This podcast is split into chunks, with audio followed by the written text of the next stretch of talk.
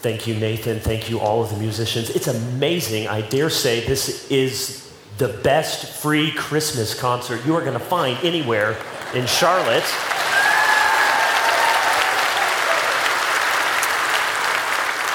and probably put it up there even if we had to pay something for it. So thank you. We have been going through on Sunday evening here in our normal services through a series of Psalms. Psalms is the biggest book in the Bible, at least by chapters. There's 150 of them, and it's right in the middle of the Bible. A psalm with a P S A L M is just another word for a song. These were the hymns that Israel sang. And this would have been the hymn book that Jesus and his disciples sang.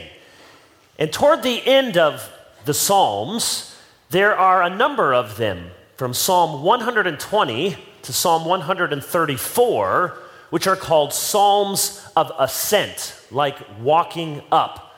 And they were called that because they were the songs that the pilgrims sang every year probably multiple times a year as they had to make their required pilgrimages to Jerusalem for a series of annual festivals. And because it was going up, literally, it was a higher elevation, the pilgrims would sing these songs. And they recount the various longings that they have for home and the full range of human emotion and this psalm in particular tonight, Psalm 132, speaks about Mount Zion. That's another name for Jerusalem. This is the place where King David, when he was the king, longed to build a place and a palace for God, that he might have a home. Now, God doesn't really need a home. God's God, and He doesn't need anything from us. But that earthly representation was the temple just like it had been the tabernacle. And so that's where the Ark of the Covenant would reside. And this psalm in particular is about David's longing for a place for God to have a home. I want you to listen to it. Psalm 132, a song of ascents. Remember, O Lord, in David's favor, all the hardships he endured, how he swore to the Lord and vowed to the mighty one of Jacob. I will not enter my house or get into my bed. I will not give sleep to my eyes or slumber to my eyelids until I find a place for the Lord, a dwelling place for the mighty one of Jacob. Behold, we heard of it in Ephrathah. We found it in the fields of Jaar. Let us go to his dwelling place. Let us worship at his footstool. Arise, O Lord, and go to your resting place, you and the ark of your might. Let your priests be clothed with righteousness. Let your saints shout for joy. For the sake of your servant David, do not turn away the face of your anointed one. The Lord swore to David a sure oath, from which he will not turn back. One of the sons of your body I will set on your throne. If your sons keep my covenant and my testimonies that I shall teach them, their sons also forever shall sit on your throne. For the Lord has chosen Zion he has desired it for his dwelling place. This is my resting place forever. Here I will dwell, for I have desired it. I will abundantly bless her provisions. I will satisfy her poor with bread. Her priests I will clothe with salvation, and her saints will shout for joy. There I will make a horn to sprout for David. I prepared a lamp for my anointed. His enemies I will clothe with shame, but on him his crown will shine.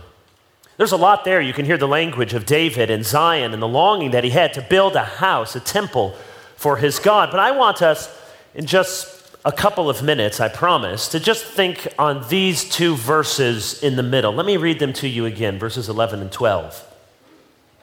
The Lord swore to David a sure oath from which he will not turn back. And then here's the promise the promise that the Lord makes to David One of the sons of your body I will set on your throne.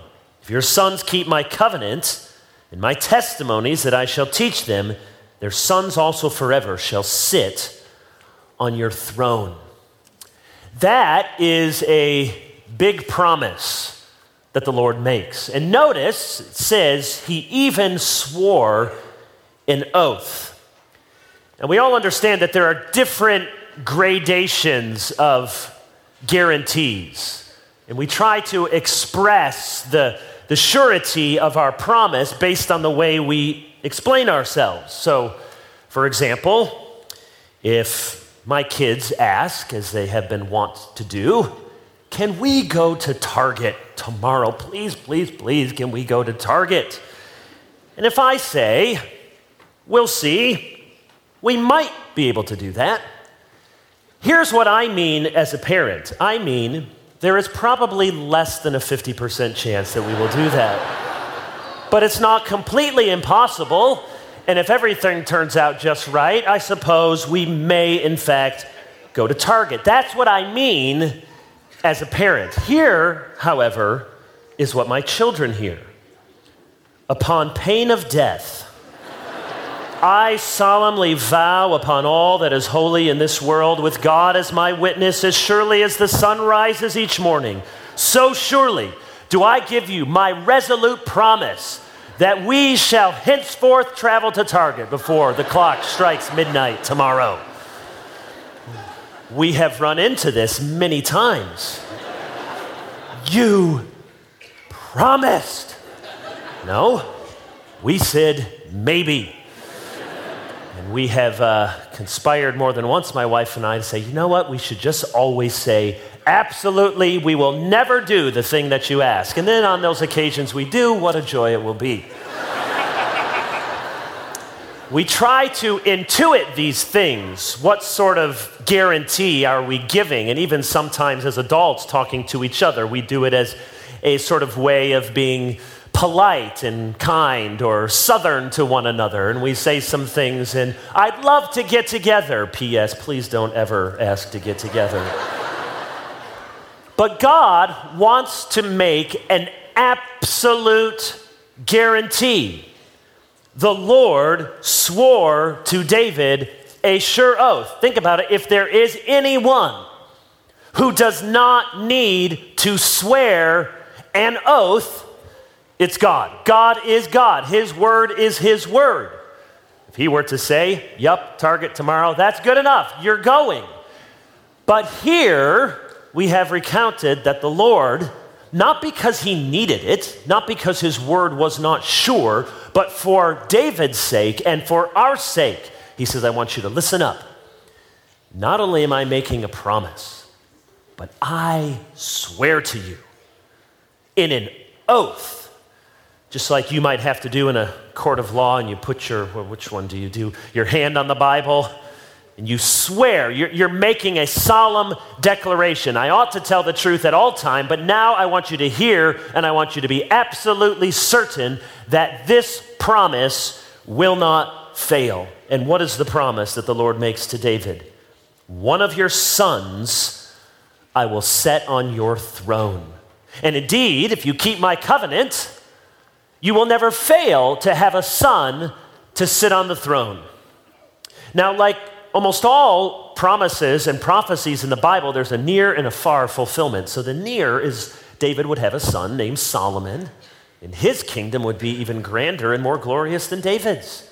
And he would sit on the throne. But it was only one son later that the kingdom divided with Rehoboam and Jeroboam. And then it would last in Israel for a couple of hundred more years and in Judah for a little bit longer than that. But you can go to Jerusalem, some of you have. There is no earthly king sitting upon a throne in some earthly temple. You can visit the remains and a wall. Has God's promise failed to David? Well, it is impossible for God's promise to fail, which is why we must understand, as the people of Israel even did in their time, that this was not simply about a son, a literal son of David, but they understood that this was a promise about the Messiah, about the one who would come predicted from the very beginning of the Bible in Genesis chapter 3. At the first sin, there was a promise that the woman would have a, a child and the serpent would grasp at his heel, and that son would crush the head of the serpent. He would be a promised child of Abraham. He'd be a son of Jacob. He'd be a lion of the tribe of Judah. He'd be a prophet like Moses. And yes, indeed, he would be a son of David. Now, we celebrate and we sing all of these wonderful things at Christmas, and in just a moment, they're going to sing, For unto us a child is born. And for many of us, it's all very familiar. But just imagine for years, decades, centuries, millennia, God's people told these stories. They, they scarcely understood all of it, and yet they understood some of it and passed around to their children, much like perhaps you do to your children or grandchildren, the story that yes, a child would be born. Mommy, Daddy, is it true? What happened to King David? What happened to our temple? What happened to Jerusalem? I know it looks grim. But God will always keep his promise. And it must have seemed for so many of those years that they were just telling to each other idle tales, just make believe, and yet we celebrate and remember at Christmas that it wasn't make believe. It happened, not in some fairy tale, in actual history, real blood and guts. The Virgin Mary pushed out the Son of God into the world. God always keeps his promises, which means we not only look back that God kept this promise, but it means you can trust God for all of his promises. I wonder whether this is your church or this is your first time ever in church. Can you believe the promises of God? Listen to what Jesus himself promises. For God so loved the world that he gave his only Son, that whoever believes in him should not perish, but have eternal life. John 3:16. That's a promise from Jesus. Or John 6:37. Jesus says, All that the Father gives to me will come to me, and whoever comes to me, I will never cast out. That's a promise from Jesus. He will never cast you out when you come in faith and repentance to Him. Or John 14, 3, if I go and prepare a place for you, I will come again and take you to myself, that where I am, you may be also. See, this child who was born, who then grew and taught and performed miracles and suffered and bled and died, and three days later was raised from the dead, ascended to heaven, this same Jesus Christ says, I will come back for you. That too will happen. Though there may be times as we tell the story to one another and our children and our grandchildren that we scarcely believe that it will really happen. But just as that child one day was born, so that king shall one day return. Do you believe the promises of God? It may sound sort of trite, but it's true. We are all on an earthly pilgrimage, not with set festivals and feasts to Jerusalem, but no doubt to an eternal destination. And as you make your way through this life on this pilgrimage, what songs will you be singing? What will you be believing? And in whom and upon whom will you place your trust? All of the promises that God made about Jesus were fulfilled and all of the ones that he makes about the coming Christ will also be fulfilled. And let us sing these songs on our pilgrimage, not to an earthly city, but to a heavenly one. Let's pray. Father in heaven, we give thanks for your many blessings. And we give thanks on this night and this season to recall that unto us a child was born and to him has been given the name above all names, King of kings and Lord of lords. And in him we trust, and in his name we worship, knowing that there is no other name given among men whereby we must be saved. In Jesus we pray. Amen.